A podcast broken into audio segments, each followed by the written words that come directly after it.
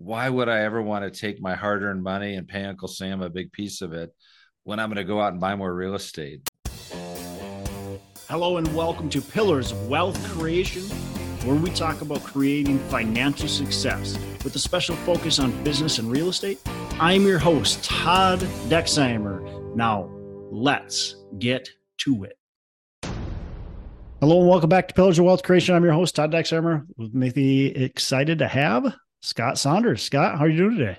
Todd, great. Great to be with you today. Absolutely. Scott is the uh, senior VP with Asset Preservation API.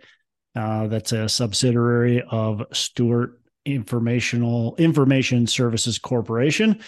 Uh, and Scott has an extensive background in 1031 exchanges. Uh, he's been overseeing and involved in over a hundred. Is that right? A hundred thousand exchanges. I wouldn't lie. That's accurate. Oh my I've been goodness, doing it, Todd, man. since 1988. This has been my sole career. Is in the area as a qualified intermediary, helping people with 1031 exchanges. So I'm I'm kind of a wow. niche specialist. So what what is what has changed in the industry specifically uh, with, with what you do with the 1031 uh, exchanges? What has changed uh, now maybe for the worse or for the better? Well the, the code itself has been around since 1921 so the basic mm, premise wow. of a 1031 has been through good economies and bad and every political environment. So the the tool has been around a long time if to answer your question, what's changed, you know, years ago, um, investors didn't embrace exchanges as much. They were concerned about them being legitimate. They maybe didn't know. Today, I just think with uh, information, podcast, YouTube, social media, you see a lot of posts talking about what is a 1031. So I think it's become much more accepted in the marketplace. It really, you know, when I began in the late 80s, it was known well on the West Coast but not as much on the East Coast today. Interesting. I'd say the whole country knows what a 1031 is. They may not know all the different ways you can use it, but I think people are at least familiar. And the, the other piece has changed a little bit, which is probably on the negative side. You know, people in Congress or, you know, the different presidents kind of look at the code and they go, wow, this is a tax savings. Maybe we should eliminate it or limit it um, and so the last three years, President Biden's proposed that in his budget to cap 1031s. And so yeah. I think as they become more popular, they're a little more visible. And I think politicians are like, wait a minute, should we really be having this in the code? Is this really something that's important or not? So maybe we should just stop this podcast right here, right now. Forget that we ever mentioned 1031 exchanges because I don't want President Biden listening to this and and getting any ideas.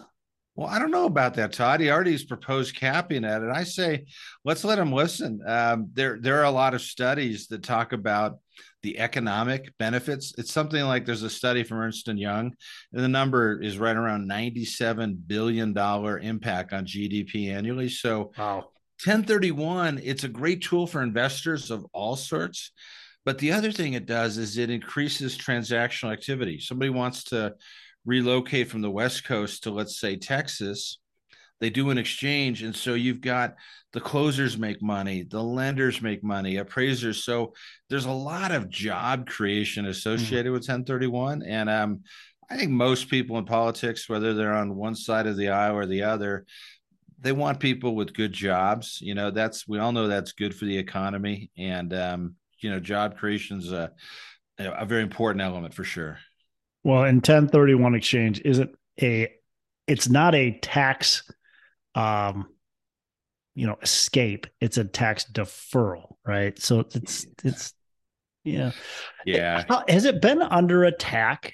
You've been doing this for th- what'd you say 34 years? Has it 34 years yeah. Has it been under attack that off and on for that entire time, or is it more recently that it's been more, under attack? More recently. So I'd say in the last 10 to 15 years, it's come up. So, um, you know, I spend a fair amount of time. I won't digress, Todd, but I'm, I'm involved with our government affairs committee. And so when you just look at tax law, they have this concept of a pay for. So if you're going to get a new benefit, like a tax break, you got to pay for it by eliminating something that's out there. It's kind of a zero sum game. And so sure. that whole concept, I think, has driven the discussion. You know, if we want to create child tax credits or other things, we got to figure out a way to pay mm. for it. And a lot of times I find people in Congress, unless they've been involved in real estate, they may not understand, you know, just how powerful of a tool it is. So you know, a 1031, if it, just to kind of summarize it, it just allows people to defer taxes when they exchange one property held for investment or held in a business for another. That's really all it is. It's a deferral mechanism, as you correctly noted. I get a property, I purchased it. Um, a single family house, maybe maybe it's a duplex or maybe it's even a small apartment building. But I purchased this asset, bought it, we did a bunch of renovation and we quickly sold it. Can I 1031 exchange that? That one does not qualify. So that's interesting. So a 1031 applies when you hold for investment, which it means with a building, it's got to have rental income or attempts to rent it. So if you do, uh, you know, you buy an undervalued asset, you fix it up, and then immediately sell it, that's being held for sale. Now, it, gets a little nuanced. You've got to look at a number of different aspects to determine is it being held for sale or for investment. But property held for sale is excluded. So development property, you can't develop something and not put a tenant in. You make profit, but that's going to be taxed as ordinary income. And then let you know investors certainly know a fix and flip, right? If you're fixing yeah. and flipping, you're going to have to pay ordinary income. One workaround is you could do that and put a tenant in there, let's say for a year or more. Now yeah. you've made it a rental property and then it would qualify. What if I bought a um what if I bought a apartment building? Let's say I bought an apartment building, it was fully fully occupied. Um we maybe we did some work to it and and then 9 months later or six months later, get you know, very short period of time later, somebody comes to us unsolicited. Somebody just comes to us and says, "Hey, we want to buy this building." You and we we bought it for eight million. They want to buy it for ten million dollars. Uh, can we 1031 something like that, even though it was only held for a short period of time? Yeah, Todd, I would say absolutely. So where people and we get this question every single day, which is how long do I have to hold it? What's the time period? Right? Is it you hear year? the magic 13 months or a year or whatever, but you hear a year, you hear a year and one day, you hear two yeah. years. Let me give you the skinny for you and your audience on this. There is no time period anywhere in the 1031 tax code, none. But what the IRS looks at is your intent to hold for investment. So they're going to look at all the facts and circumstances. So your scenario you intended to do it, you bought it, it was a good long term hold. Somebody out of the blue knocks on your door and says, Hey, we want to pay you a lot more for the asset. So your intent might be, yeah, I was going to hold it long term, but now I got this unbelievable offer. So let's take yours, eight million you paid for it. Somebody's going to offer you 16 million, double, right? Well, you'd be kind of crazy to turn down double what you're into it for. Right. I would say that you absolutely could, as long as you can demonstrate that your intent was to hold long term. So what you do is you get with your CPA or your tax attorney, you make sure they're on board and you feel like you've got good facts and circumstances to bolster that argument that it was held for long-term investment. Yeah, that that that I thought you would say that, and it was uh, validates what we were kind of thinking. We had actually a commercial asset we purchased uh, last year, and we were looking at selling it because the valuation went up significantly. And we said, "Well, I wonder if we can sell this and either pay short or pay long term capital gains, or hopefully even be able to execute a 1031 exchange." And our thought was, well, we'll probably get away with it. We'll probably be okay because we had a full business plan. The business plan was modeled around a five to seven year hold. We presented it to investors. We had investors involved. We presented to investors as a five to seven year hold. And all of a sudden, we're finding out this property is worth $6 million more than what we purchased, and we could possibly sell it. Now, we ended up not selling it, but our thought was, well, we we should be able to uh, do a 1031 exchange. Yeah, I would agree. And in that one, remember I said you have facts and circumstances. Here you had a prospectus or some PPM for the investors showing your holding period, your anticipated holding period was five to seven years. So, right there, that's a great fact to say, look, we intended to do this. The numbers work at that time horizon. It's just something unforeseen happened in the short term that yep. changed that and made it more favorable to consider unloading it. So that that would be something very much in your favor in that scenario. So again, it's it's deferring taxes. It's deferring taxes, and most people say, "Well, taxes are going to go up." So that's, I think, the biggest hesitation is like, "Well, taxes right now today, the you know, I definitely don't want to pay them, but where will they be in 10, 20, 30 years eventually when I'm going to have to pay the piper?" Why would somebody consider doing a 1031 exchange versus like like sell me on it? I, i'm going to sell my asset i'm going to just pay the government so i don't have to worry about it down the road. But why would you say wait a second let's look at this 1031 yeah. The the short answer would be if you sold that asset today and paid your taxes whatever they were. And, and keep in mind todd you've got four potential taxes. Depreciation recapture at 25, federal capital gain 15 or 20, net investment income 3.8 plus the state tax which can be as high as 13.3%. So you've got a lot of taxes to add together. And at the yeah. end of the day people find that when they look at that tax bill it's generally a lot bigger than they thought it would be. And they're like ooh I, I did all that effort i worked on it that long and i'm going to have to give that much away the other thing to keep in mind when you do an exchange, as long as you go into another like kind property, we could talk about that, you can defer over and over. So, you know, what a lot of people do is like maybe they start off with a piece of land, just a piece of dirt, and they roll that into a single family and then a duplex, a fourplex, an eightplex.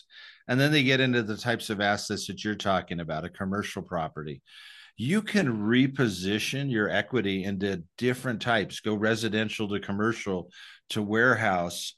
And so a lot of people exchange throughout their lifetimes. And here's the beauty of a 1031 under today's tax laws, you pass away, your heirs get it with a full step up in basis to today's fair market value. So you never paid capital gain taxes throughout your lifetime and now you pass on highly appreciated property, your heirs don't pay capital gain taxes. So a lot of times it's a myth that, well, I'm going to have to pay taxes anyway. Not necessarily. A lot of people that we work with exchange over and over again. Uh, for example, I'll never sell mine. I'll just keep exchanging them. I, I might someday consolidate them into a larger property, but I don't see any reason to sell and pay all those taxes when I like real estate as an investment. I'm not a stock guy. I like real estate. So I want to keep my money in real estate because I understand it. Um, it's tangible. I think it has a lot of benefits. So that's kind of my counter to that. You know, it's a myth that you're going to have to pay the taxes anyway. And you know, in real estate, people use the tax code, right? Depreciation, cost segs with bonus depreciation. You know there are a lot of tools out there that really can help you get a better return on investment a better roi yeah. Yeah um I, that that's what I love that saying defer defer defer die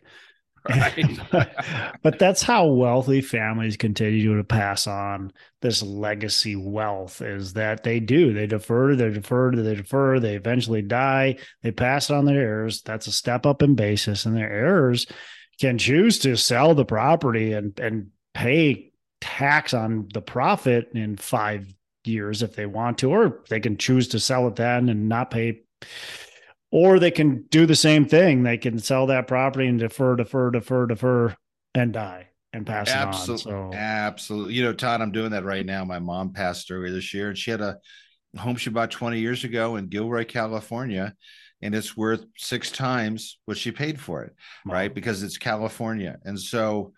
Uh, my brothers and I are going to sell it, but we'll have no capital gain that's only one asset. Think if you had a portfolio with a bunch of properties, mm-hmm. as you mentioned, it, you're really passing on legacy wealth to your heirs and the next generation. So I, I consider it, to me, it's the most powerful tool we have in the code for real estate investors. You you can't do this with your Amazon stock or your Tesla, right?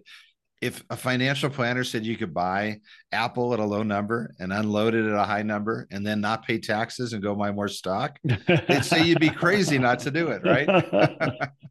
Wouldn't that be a wonderful thing, man? Yeah. oh man, uh, I wish I could do that. So, if uh, what happens if I've got a property? Let's let's say the profit's going to be uh, a half a million dollars, and okay, and I'm like, hey, I got this other replacement property I want to buy, but all I need is 350 $350,000 and I really want this I really want to take $150,000 anyways in cash and I want to keep that money. Can I do that? Is there a way to to buy a property of lesser maybe neat uh, value and and to still do a 1031? Yeah, absolutely. People do that all the time, Todd. About one third of all investors do what are called a partially deferred exchange. So they go into another property, but there's money left over. That's called cash boot. And then they take that out. So it's kind of a misnomer. People sometimes think, well, I've got to buy something of the same value or more. And certainly, if you want full tax deferral, that's an approach to have 100% deferral many investors say, look, I want to have a little cash out of the deal, or hmm. I've got some other needs. And so I want to pull some of the cash out. Absolutely. So you only pay taxes on that tax, that cash boot that you receive. Everything else gets deferred. And rough, roughly 30 to 33% of our clients do that. So that's very, very common. Nice. Nice. Um, you, you mentioned the like kind property. I just want to make sure our listeners understand what that that truly is. So can you can you just kind of go through what's a what's a like kind property so we know exactly what we can exchange here? Sure. So like kind is any property held for productive use in a trade or business or for investment. So it's any investment property or a property used in your business. And to kind of expand upon it, bare land is like kind with a single family, is like kind with an apartment, is like kind with industrial, is like kind with a warehouse um, I could kind of go off the rails with you a little, Todd. Like, what if I had bare land that I'm using for like personal use, hunting ground, or it's my lake, uh, bare land? You know, as I we, we throw a camper up there or whatever. Is that exchangeable? So it's gonna be, yeah, it's gonna be a facts and circumstances. Let's say you bought bare land, uh, you know, on a lake in Minnesota, and you had a little personal use, but you bought it for a hundred grand. Today, it's worth four hundred thousand. I, I would argue we're probably holding it for long term investment and then went up every once in a while and camped on it or used it. So as long as you can argue that the intent was to hold it for long term investment, and certainly when you buy dirt, you're holding for appreciation. So as long as you got a little something to support that, I think that's absolutely valid. Gotcha. But you could go from the dirt right into an apartment building. And I think that's where sometimes people get tripped up. It doesn't have to be dirt have to be dirt. Exactly. Yeah, it doesn't have to be a house for another house. You could go, I could do a house in California for a million dollars and buy an eight unit building in Texas, right? So you're going from one unit to multiple. It, it, what it can't be, maybe maybe an easier way to frame it, Todd, would be what doesn't qualify. Yeah. Your home you live in can't exchange into a home you live in. Okay. You can't exchange out a property held for sale, what we call dealer property. Other than that, as long as it's real estate, it's got to be real estate within the United States. Any state that's called like kind property, you can't do domestic for foreign real estate, but uh-huh. real uh-huh. property in the U.S. qualifies. Gotcha, gotcha. What if? What about the? You just mentioned the the, the home you lived in. What if, what if you live there for several years? Maybe it's 20 years or, or whatever, and you're going to make a big chunk of money. You know, you, so you don't qualify for the. You, you'd have to pay taxes because you sold it for for too much money. Right. Could you like rent that out for a couple of years and then exchange it, or like, is there, is there a way you could do that? Yeah, you sure can. So you convert a home you live in to a rental property. Here's the beauty of that approach: you get both tax codes. So Section 121 says if you live in a two out of five years, you're married, you put half a million tax free in your pocket. Then I do an exchange on the difference. So let, us let me make up um, La Jolla, California. I bought it for three hundred thousand. I sell it for three million. Twenty years later, you take all of your equity that's tied up in your home. Let's say it's paid for. So I sell for three million. I now have two point five million left over, and I go out and I buy a bunch of smaller assets, or I buy one commercial property. I essentially have converted my home equity into investment equity that'll kick off retirement cash flow. So that's a you can do it both ways. I can convert a home I lived in into a rental, and I can also go into a rental, hold it for a while, and later on make it my home a few years down the road. So you can kind of go both ways with that. And if I understand right, too, you could sell a, a rental property. Let, let's say I got a rental property here in Minnesota, and my wife and I, when you know we're getting to retirement age, we're like, hey, let's sell this rental property in Minnesota. Let's buy a place on the beach in Florida. I could potentially do that, rent it out for several years, and then we could maybe even move into it. Is that would that qualify? That's that's correct. Yeah, your intent at the beginning has to be to rent it out. Yeah. So you know, a couple years would probably be you know more than sufficient, in my opinion, to do that. Absolutely. And then I'll give you a third scenario, Todd, which is actually my scenario. This is a three story house. I got a basement, main level, and an upper level. My entire basement, I consider a business property. So I manage my real estate from down here. So I do podcasts here. I've got two desks out in my big room, one for me, one for my daughter who manages my books. So when I go to sell my house, one third of it is business. I'll exchange out of it for another like kind property. The upper two levels, I'll do a 121 sale on and exclude gain on that. So oh. think of so I'm just giving you a house, but that could be, you know, when people do house hacking, right? I buy a fourplex, I live in one unit, I rent out three to build up some equity. They're going to sell that fourplex to one buyer. Yeah. 25% of it is their residence.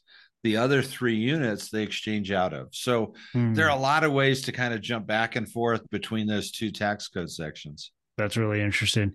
I've never heard of that one, so that's that's cool. Um, you talked about, hey, you know, you're going to end up taking your portfolio. You got a bunch of single families. Um, you're going to take your portfolio and and maybe eventually exchange that into a multi-family. It see it seems difficult to do. Like how how could you actually make that happen? You can't sell them because you got to you have to find a replacement property, identify your replacement properties within what is it, 45 days, correct? 45, yeah. So you close 45 days to identify, and then another 135 days for a total of 180. So you would so, have to sell that as more of a portfolio. There, there are two ways to do that. Number yeah. one would be sell a bunch of them as one package, a portfolio, and that would be the easier. The other way is to kind of get there in steps, right? Sell four properties and roll it into maybe a eightplex right sure. and then acquire some eightplexes and then later on sell those eightplexes and roll it into a 30 unit building so sure. there's a way to get there it's trickier when you're trying to sell several and then consolidate into one larger because you really have one exchange which means you get the first one under contract maybe you got to drop the price on properties two and three to get them under contract at the same time. Yeah. So that's what you run into. Yeah, and that that's that's what I had a good a friend of mine um, who sold a bunch of properties and ended up taking a really pretty good sizable discount on them, but it was able to then successfully do a 1031 exchange because he sold them as a big portfolio. Um, sold them as a portfolio to a single single buyer, then was able to exchange into a, a very large apartment building, but he probably took at least a million and a half dollar discount by on doing that uh, way. So it was, it was interesting. Uh, yeah, but th- look at it this way: he took a discount, but he still didn't pay his taxes. And I'm yeah. going to guess he at the end of the day, he yeah. got to a better investment for him putting one apartment rather than a bunch of scattered single families. So yep. yeah, you take a discount, but you're not paying your capital gain taxes, so it probably gives you a margin there to still pull it off and have it pencil out. Yeah, obviously you got to look and do the math on something like that and to see what kind of discount you're taking. If it would be better just to pay the government, but um, you know, who wants to do that anyways? Uh, Yeah, I, I don't think, you know, I'm I'm of an opinion. Obviously, I'm biased, Todd. If you like real estate as an investment, you should never almost never sell and pay the taxes if you're going to go out and buy more real estate. The only time it makes sense is I'm done with real estate. I want to put it into stocks, bonds, alternatives. Then it might make sense to sell. But I don't know about you, but I'm I'm a real estate guy. Are you are you, are you heavy in real estate, Todd? Like that's almost ever, all I have. Same here. That's real estate's unique. You know, when you're into the stock market, you're diversified. You do a little of this, a little of that. Us real estate people, man, we love real estate. Like I'm, I'm all in in real estate. So why would I ever want to take my hard-earned money and pay Uncle Sam a big piece of it when I'm going to go out and buy more real estate? So that's yeah. my take. No, you got a great point there. Got a great point. Um, there's there's a lot of people you know have these vacation rentals and is that is that 10 can you 1031 all those too i'm going to give you two answers if it's a pure second home you can't do it so if i just have a second home personal use can't do it if it's a vacation home with rental income i can and the irs came out in 2008 with um, some guidance and really the easy way to remember it is it's called the rule of twos you have to hold it for two years easy to do. You have to rent it for two weeks in each year. That's pretty easy to do with short term. The third requirement is what people trip up on. Your personal use can't exceed two weeks or 10% of the time it's rented. So for that mm. two year window, you got to keep your personal use under two weeks. After the two years is up, you can do whatever you want. Oh, so there's some flexibility, but that that's how you kind of handle a vacation second home scenario. Gotcha. That makes sense. Uh, do you guys do a decent amount of uh, reverse 1031s and, and, you know, maybe explain what those are? We, we do. In fact, we have a whole special group that they specialize in it. So a reverse is simply buying the replacement property before you sell the existing property. We got guidance way back in 2000, so 23 years ago on that. And we do a lot of them. They're a great tool uh, particularly in a market where you maybe find an off market purchase that's really, really good.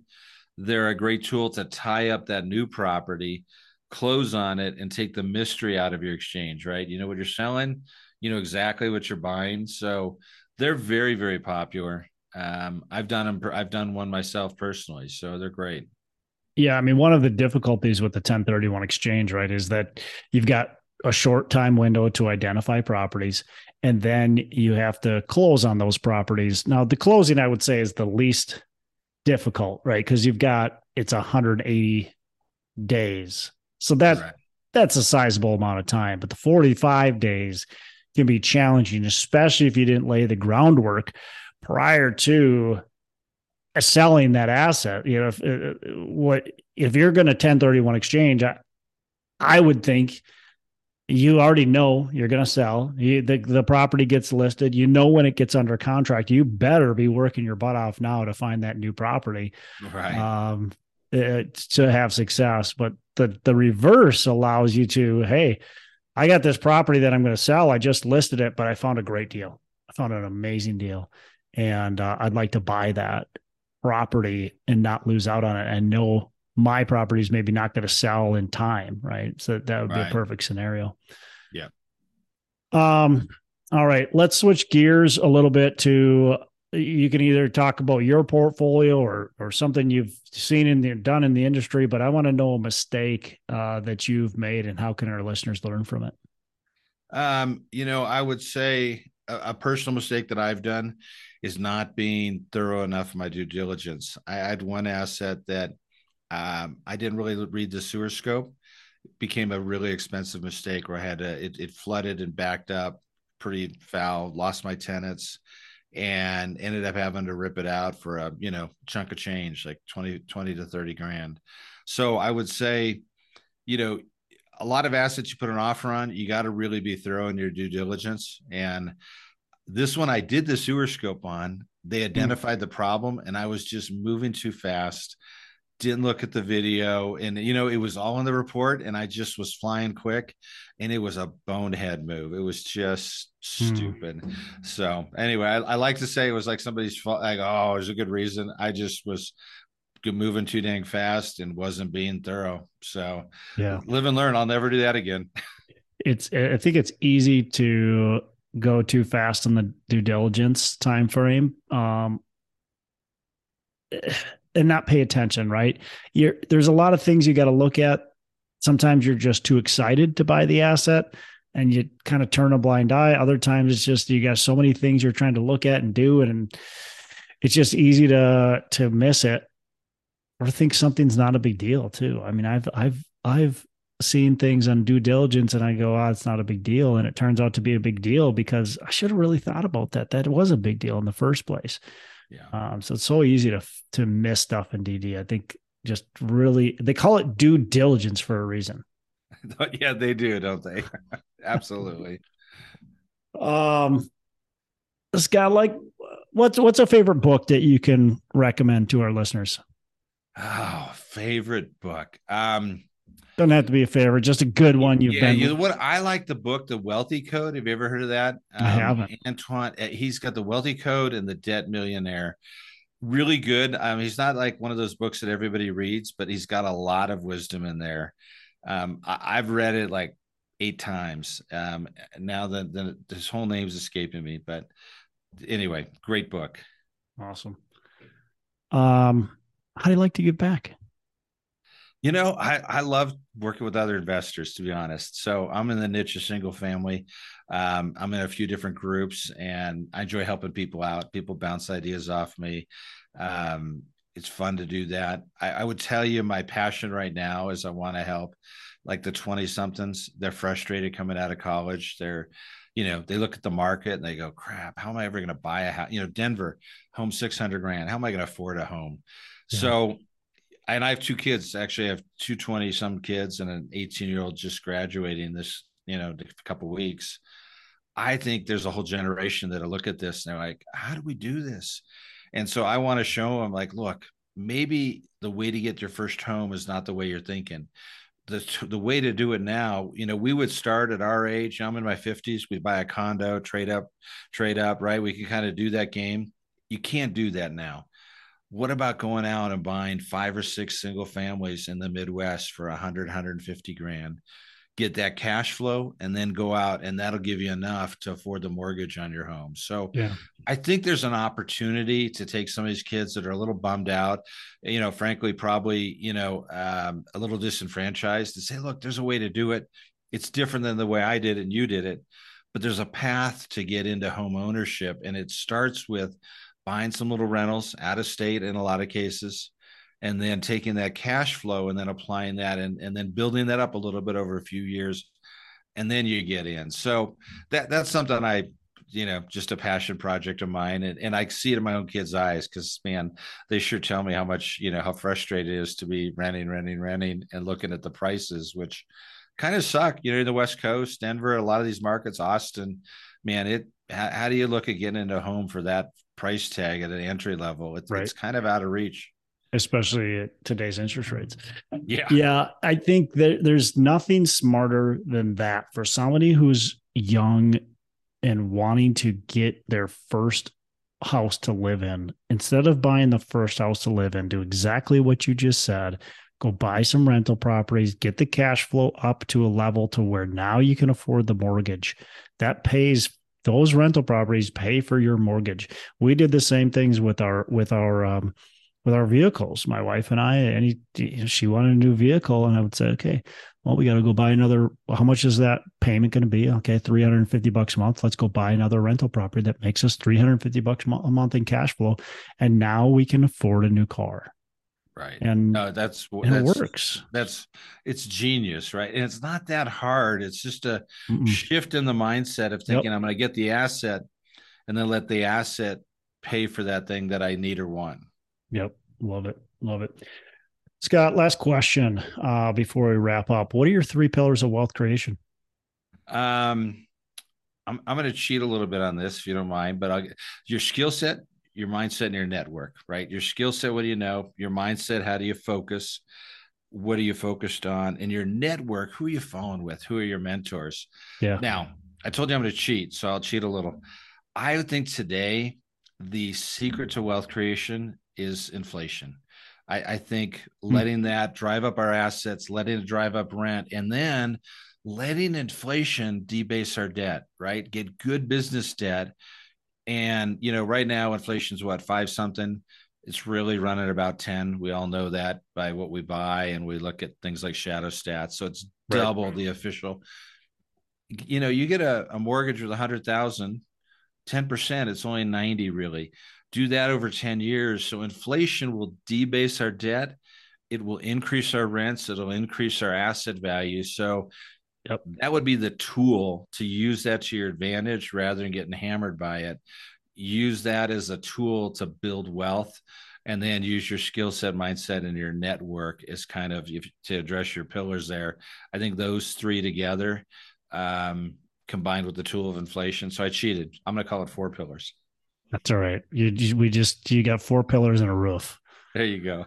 Or three three pillars in a roof. Uh, Scott, really appreciate it. Appreciate the uh, conversation. Love talking this 1031 exchange. I think a lot of people don't know enough about it and they don't know where to go for resources. So, how can our listeners reach out to you, learn more about kind of what you do? Uh, you know, you, you got to have a 1031 intermediary.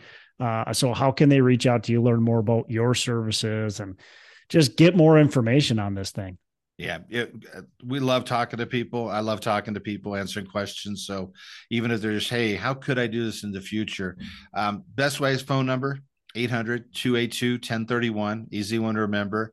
Um, company's website is apiexchange.com. So that's asset preservation, apiexchange.com. And then last, my email, if you want to email me, just my name, Scott at apiexchange.com. And I I get tons of emails and answer every single one of them and love helping people out with 1031s.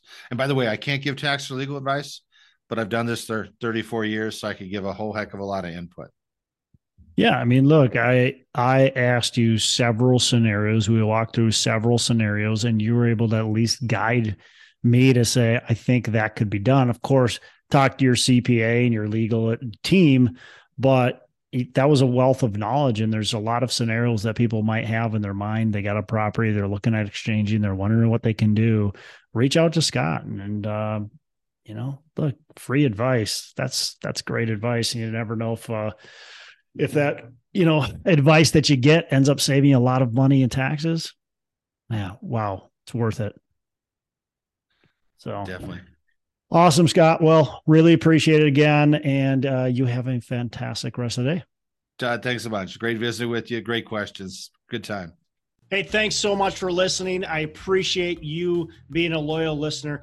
Say, I would love to have you go on to our Facebook page and subscribe. Uh, give us a thumbs up. Go on to iTunes or wherever you listen and give us a rating and review. Don't forget to subscribe. Your rating review just helps us push this out to more and more people and continue to grow our audience and hopefully positively affect a ton of people out there that really need this and, and want this. So, uh, the other thing I've got for you is a free ebook on my website. So go on to venturedproperties.com, venturedproperties.com, and download our free ebook uh, on real estate and on syndication. And I've got some data points in there, some really good stuff for you. So I'd love to have you take a look at that. It's free. I'm not expecting anything from it. Uh, and, also, look, if you want some help in multifamily, want some help learning, growing, getting your business off the ground, I would love to talk to you about what it would look like uh, to work with me potentially and see if that's a good fit. So you can go to coachwithdex.com and check that out, and uh, we can definitely have a, uh, a call. Thanks a lot for listening. You make it a fantastic rest of the day. I'll catch you on the next episode.